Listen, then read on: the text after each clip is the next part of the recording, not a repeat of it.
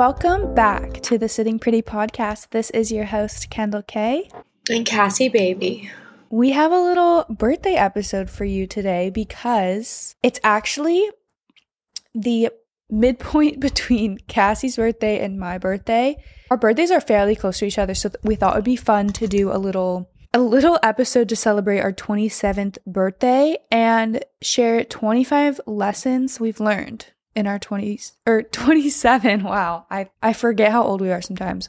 27 things we learned by age 27 and we've definitely learned a lot. I mean 27 is like pretty old. We're kind of getting up there.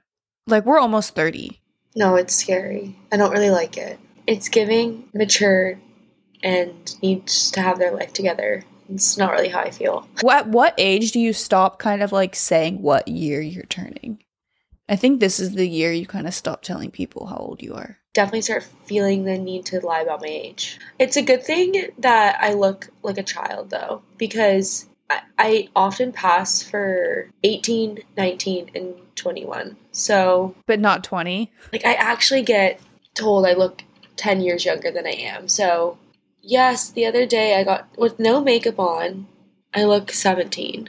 You do look really young.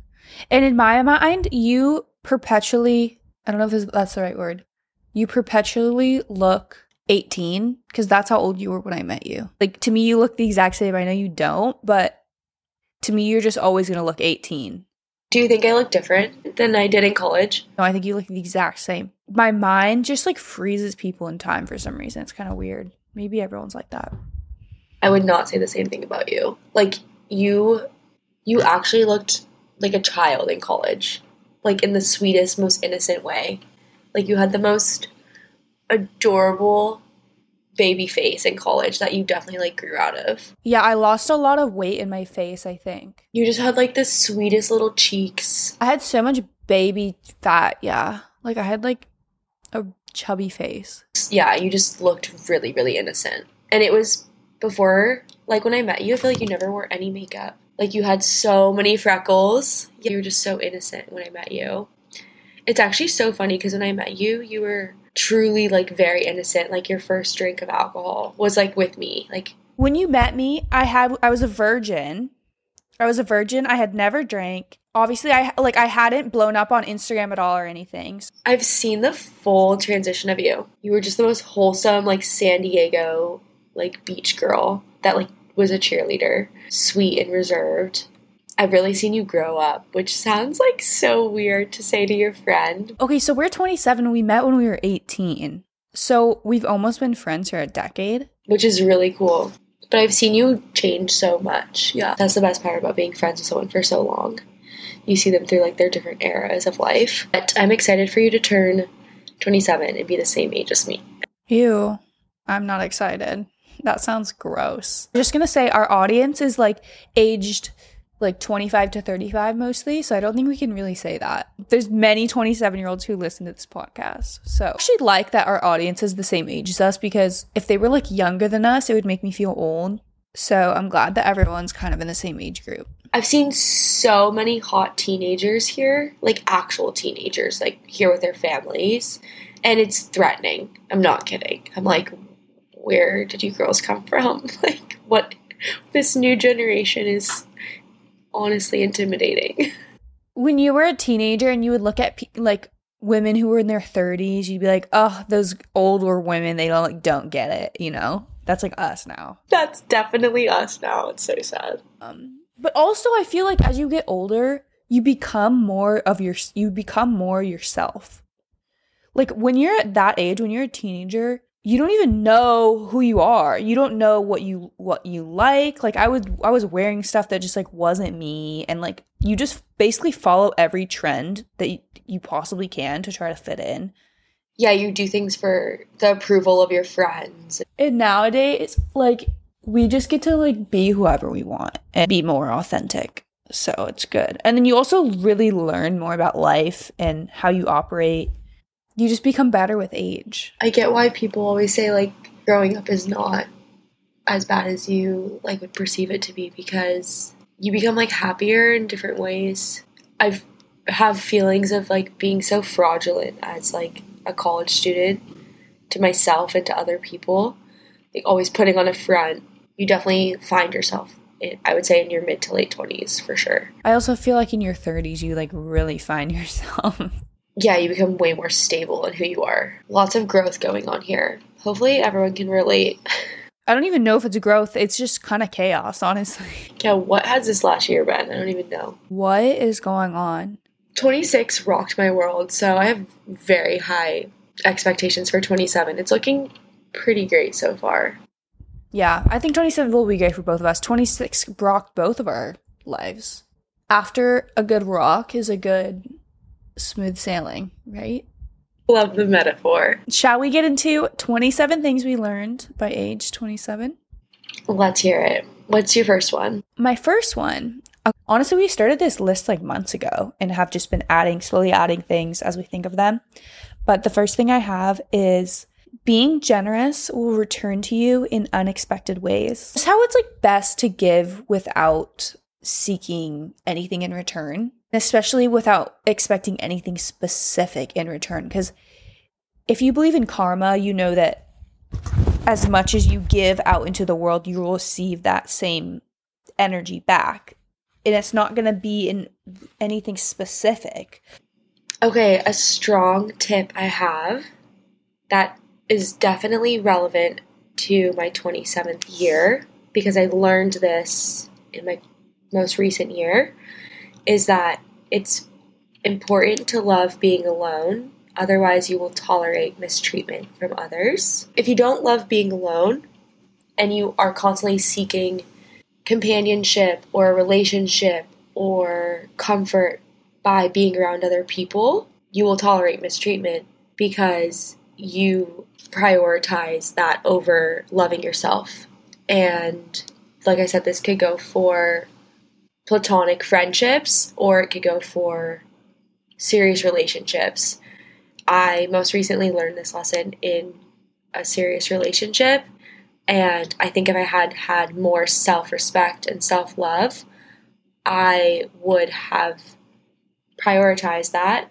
But at the time, I didn't know how to be alone and I didn't know how to love being alone.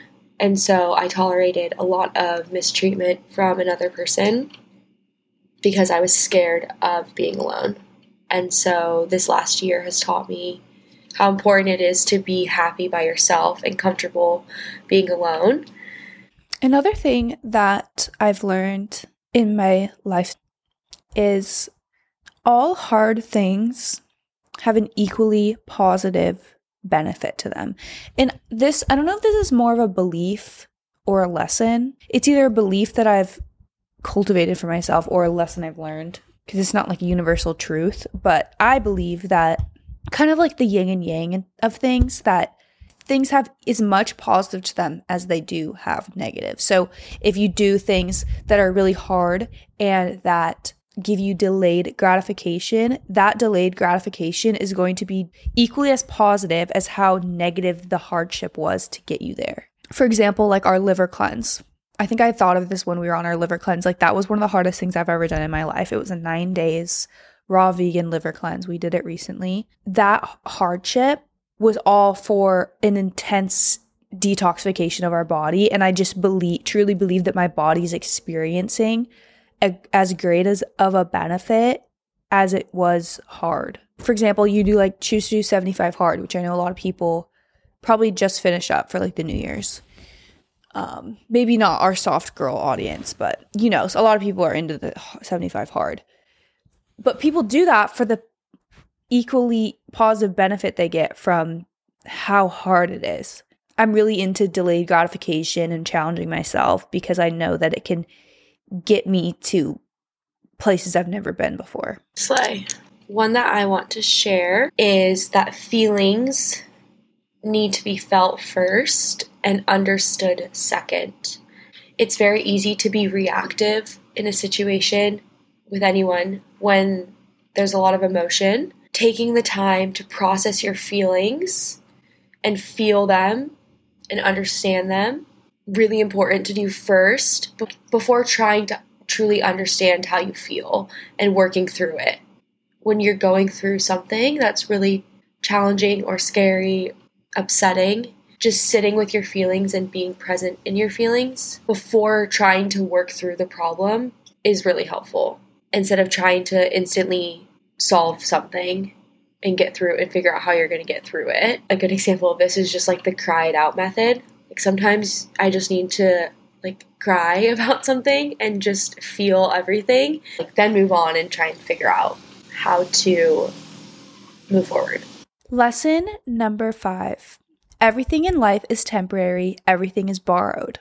This kind of goes along with the idea of not getting attached to anything, which is obviously so hard as humans, but I think growing up we we get so easily attached to things or ideas and people, circumstances and the sad truth.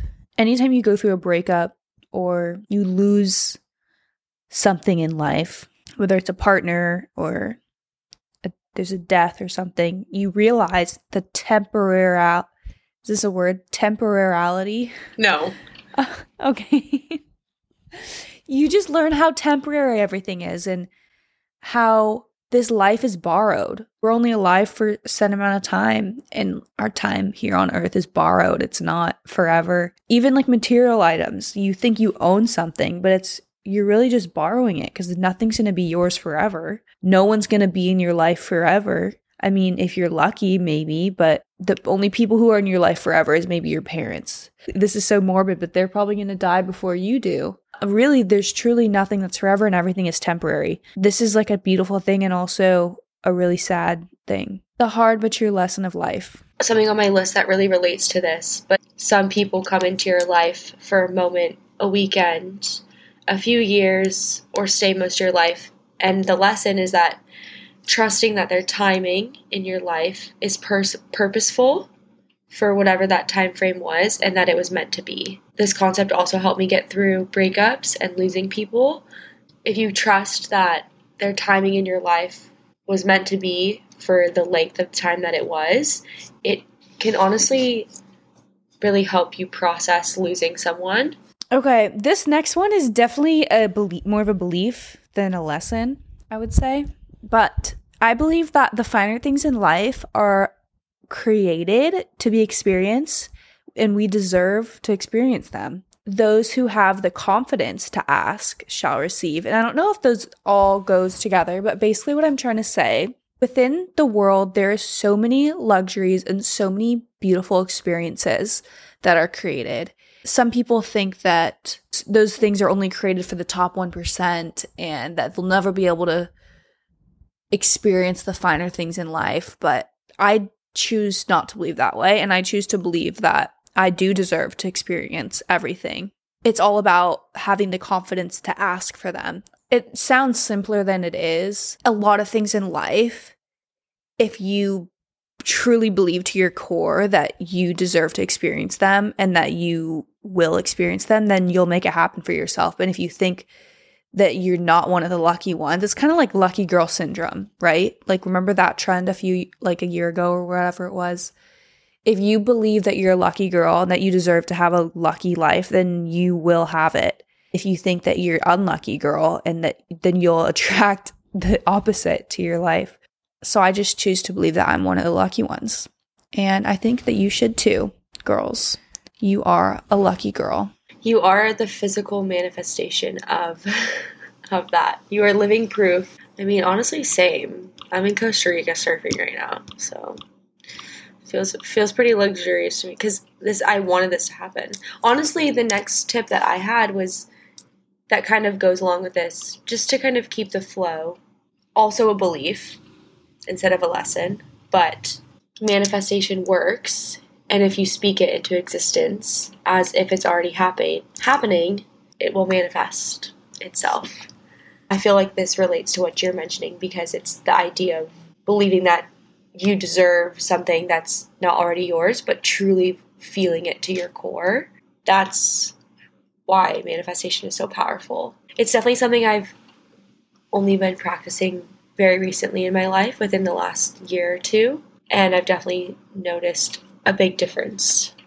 I hope all you girls are manifesting your dream lives. Lesson number nine If you're willing to do things other people aren't, you'll have things that other people don't. I really like this one. Lesson number 10. Most likely, it's not that deep or that serious. And I do feel the need to elaborate a little bit on this one. At the end of the day, and in most situations, whatever is going on or happening, or what someone said or what someone did to you, is not that deep. Like, it doesn't matter that much. It's not that serious. And it's more important to just move on, move forward, let go, focus on something else usually just doesn't matter. That can be a hard lesson to learn. This is a hard lesson to learn because it's very easy to take things seriously, especially what other people say or how other people feel. I like that one. It's really all about a having a lighthearted outlook on life, which I'm really trying to be better at.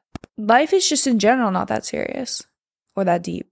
And I just think you have more fun when you have that outlook.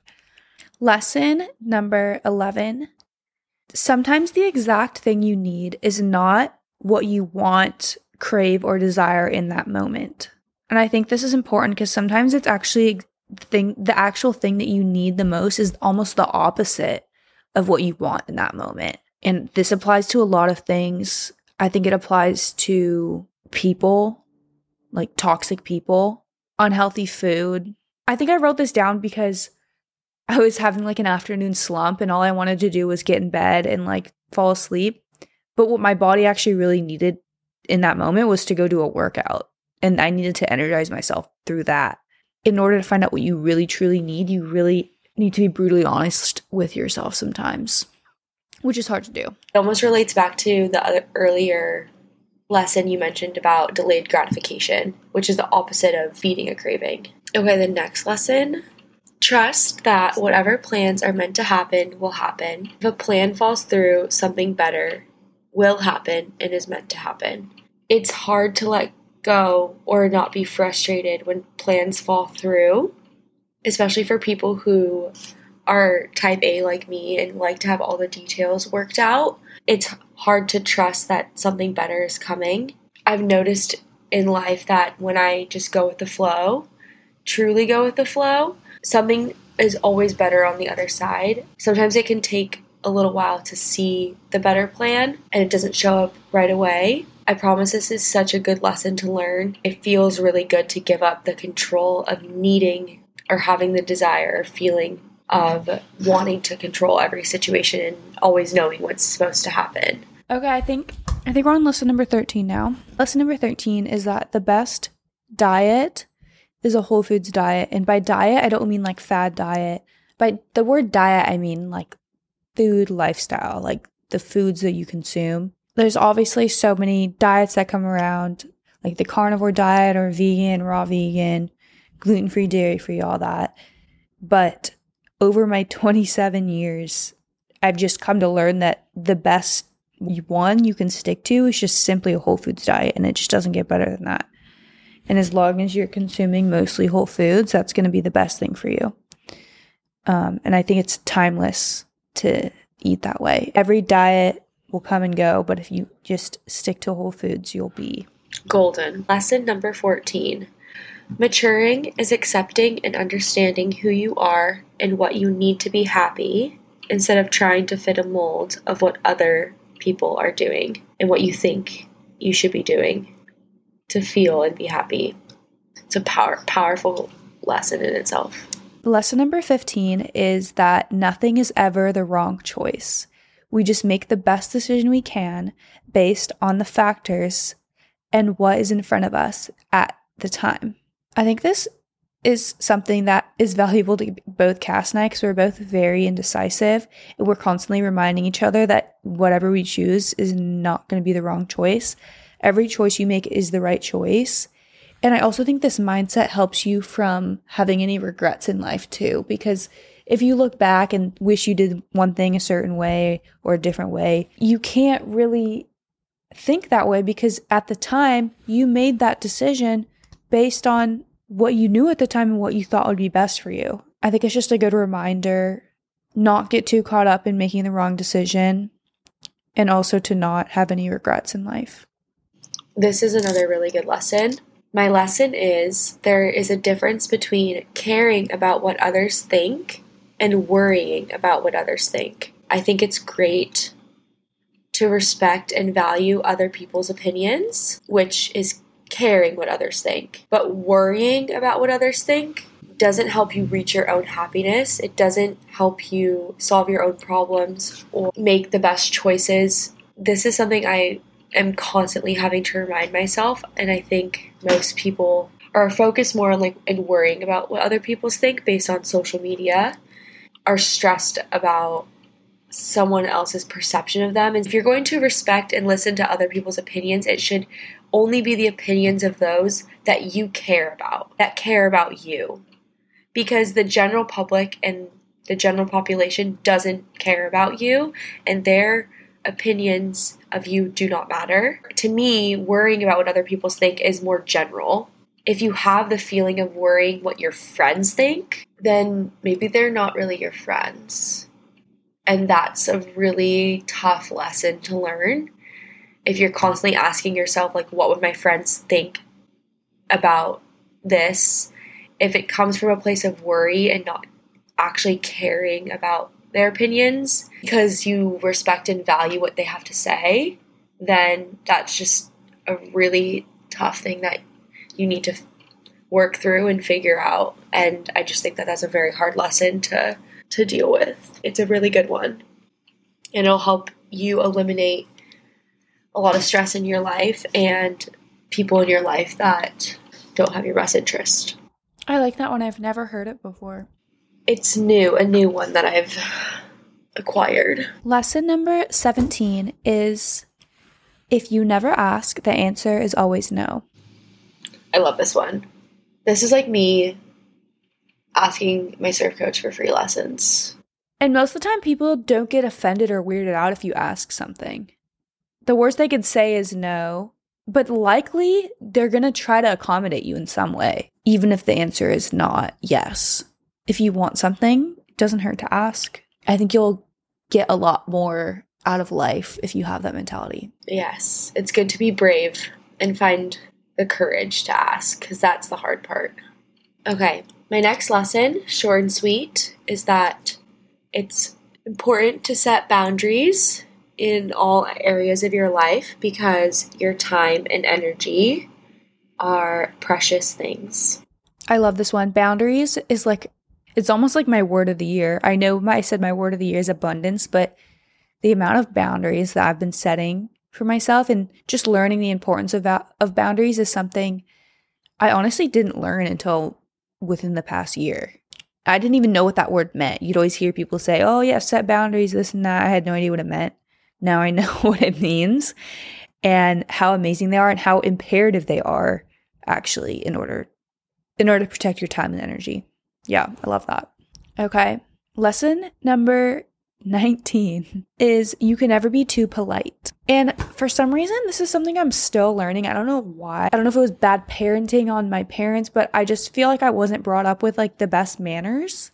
I, I feel like I have like basic manners, but I've had to learn as I grow older to constantly be more and more polite. Even nowadays, I feel like I still have a lot to learn. I want to be a lot more polite than I am. It just doesn't come that naturally to me, which is not very sitting pretty of me, but I don't know, I'm just learning that you can never be too polite. Like you could never say thank you too many times. You could never have too good of manners. Like it's it's always better to err on the side of being polite and saying the more polite thing, doing the more polite thing, because the opposite of that is being rude, which is honestly never the answer. So I'm just trying, this is something I'm working on. I'm trying to be more polite.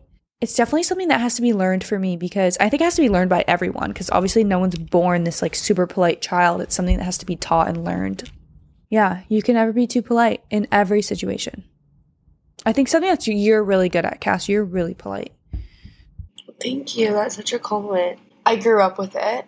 I think it's because my mom was in hospitality, and I also think it has to do with my nature of working with kids.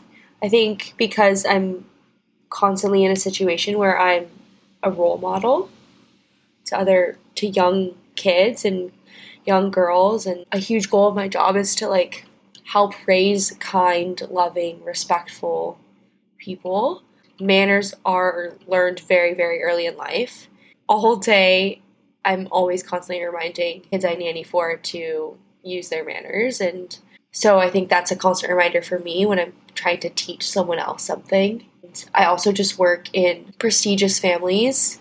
It's part of the nature there. So it's definitely in my it's in my blood, but it's definitely something that I do agree with you like it's it's learned and it does get you very far. This etiquette is can be seen in like even in just the way you write to people in a message, in email or text, um, your body language. I mean, politeness comes in very many forms. It really does help, and it can get you a lot of things in life. You'd be surprised by how much you can more you can get by just asking the same question in a nicer way. It really does a lot. It's a really good lesson to learn if you if you haven't learned that one yet. More specifically, like I need to learn how to like specific ways that I can be more polite because it's all about specifics when you're being like the more you learn about being polite, it's a bunch of specifics. It's the way you word things, like you said, body language, etiquette. It's all these like little things that add up. And I just want to acquire more knowledge of how I can be I want to qu- acquire more polite habits. I want to read a book on it. I want to learn more about it. Like, I want to learn how to be a polite, more polite on dates and around like people who have a lot of money, for example, like are really pick up on good manners or bad manners, like you said. So I just want to have I want to have those skills. I just I just never want to per- be perceived as rude, and I just always want to present myself in the best way possible. Yeah, and I think it's a very sitting pretty energy to be polite. This lesson is very metaphorical, but hopefully it makes sense because it makes sense to me. Water does nothing for fake flowers. And if you think about it for just a second, it really does make sense. You need to elaborate here. To me, it means more so that putting your time and energy into something and pouring love and adding good things to something that's not willing or able to receive it, it's like wasted time, wasted effort, wasted energy. This could be in this could be with people, this could be on different areas of your life. So it's good to like recognize what's the metaphorical fake flower in your life and understand if you're pouring your time and energy into something that's not capable or willing to receive that. That can be a hard lesson because for people who are determined or fixers or problem solvers, it's it's easy to want to continue to put time and effort into something thinking that it's going to change or get better. But at the end of the day, if it's a fake flower, I mean, it's never going to be able to receive that very metaphorical, but also has very like strong meaning behind it. Yeah, that's that's the lesson, ladies. Don't pour water into fake men. but the important thing here is identifying the fake flowers. They're very deceptive. It's a deceptive situation. Be weary of deceit. okay. Lesson number 23 is to ask someone you something you think you know the answer to, even if you already know the answer to it. I say this because you'll learn something that you didn't know before. Basically, assumption assumption leads to miscommunication. Maybe an obvious lesson, but don't hold on to people, places, or things because change is obviously inevitable. When things go, it makes room for new things and new people and new places. That is a better way to look at it, and that is exciting. There's no reason to hold on to old things if if they're not working anymore. Yeah. Yes, if something is gone, let it go. If something wants to leave, let it go. There's a saying kind of like that, I think. If you love it, let it go or something. Okay. Lesson number 25 I, that nothing is embarrassing or cringe. It's all in your head. It's really true. Like, all feelings of embarrassment is a feeling that you cultivate within yourself. It's not something that other people feel when they look at you doing something. Like if you see a girl with a tripod out in public taking photos of herself, you're not going to think, ooh, that's cringe or embarrassing. Like, you're going to think, like, wow, like she has confidence. That's cool. Even though she probably feels inside a bit cringe and embarrassed. I think if you feel embarrassment for others or like think that someone else's action is embarrassing, that actually stems from an insecurity in yourself. If you feel that someone else is doing something that's embarrassing. But when you feel embarrassment towards yourself, I mean, it's definitely a lack of confidence. But like you said, like it's a, a feeling that's been cultivated within yourself. I also think it's something that you can get rid of the more that you put your the more that you do quote cringe or embarrassing things the more the less cringe or embarrassing it becomes i feel like a lot of people think posting on social media is cringe or embarrassing especially like tiktoks or like little vlogs or whatever they would feel cringe or embarrassing posting a tiktok of themselves for example or talking to the camera but the more that you do it it obviously gets less cringe and embarrassing. Like think about creators who talk to the camera all the time and post like three TikToks a day. They do not feel cringe or embarrassing, I promise you. But when they first uploaded their first one, I bet you they did. So it's like something that can be outgrown almost. I don't know if I've sent this to you, Cass, but I saw this social media post about Cringe Mountain. Do you know what Cringe Mountain is? It's basically like when you first, and it's about posting on social media, but I think it can apply to anything. And it's basically that everything is cringe or embarrassing at first. And you have to cr- climb cringe mountain. And it's hard work. Like you have to be consistent and post and post and post until one day it all pays off. And once, for example, like once you get followers or you get a small audience of people who actually care what you're posting, it's not cringe anymore. There's like this tipping point when things don't come cringe or embarrassing and every creator has to go through that in order to climb cringe mountain get to the other side of it and basically the metaphor is that you once you get to the top you get to slide down cringe mountain and that's like the reward and nothing is ever cringe anymore because you had to go through the hardship of posting and being awkward at first but it always it pays off i feel like i'm in this delulu mindset where i just don't feel that anything I post is cringe or embarrassing. I definitely had to climb cringe mountain to get to that mindset. I'm really happy where I am now because I just get to create and post whatever I want and feel like zero embarrassment for it, I guess. It's such a flex, honestly. It's a great mindset to be in. It's a good reminder for me. This podcast has helped me a lot with overcoming that feeling of being cringe. Arguably, starting a podcast and talking into a mic with your friend when you have no idea who's listening could be perceived as very cringe. Kind of felt cringe when we first sat down and started talking to the mic, I think. I don't feel that way at all anymore. And I used to feel cringe saying that I have a podcast. And now I like say it with confidence, as if it's like the most successful thing ever. yes, I was talking to this this girl recently, like I told you that I just met. I was talking about it so confidently and then I was like basically lighting up about it. She asked if I wanted to, if the goal was to be a full time podcaster. That's how, like, how much passion I had behind my story of sitting pretty. I pretty much tell everyone that I podcast. So I was on a date the other night and we were obviously talking. It obviously came up that I have a podcast and I was talking about it so confidently. He goes, That's so cool because I actually have a podcast too but mine's not nearly as big as yours. I only started it seven months ago. It's like a baby one. And I had to tell him, I'm like, mine is also seven months old. I've just hype it up so much. The way I talk about it makes it sound successful, even though my podcast is no older or bigger than his. That's iconic. That's a great story. So the lesson is post away, girls. Yeah, uh, but also it can be applied to like other aspects of life too, like fashion, dressing, working out, going to the gym. It's a lesson in confidence.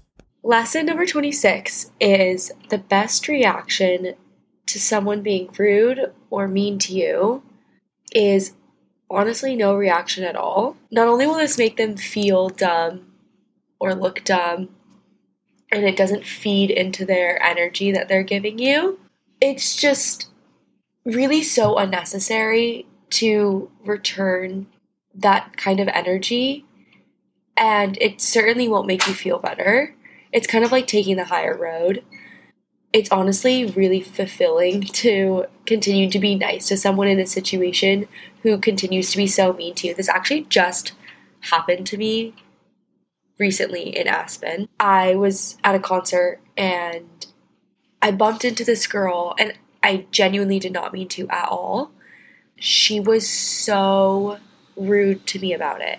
I mean, I haven't had an experience like this in a while and she snapped at me pretty like harshly and just had this really angry face and I was being so gentle and like kind. I was like, "Oh my goodness, I'm so sorry that happened. Like, are you okay?" I didn't know if I knocked over her drink, so I asked her like if everything was okay and she just could not give me any sort of like grace in the situation at all. I thought it was so strange. I'm like, "Girl, we're just girls. Like, this is not it does not need to be like this hostile."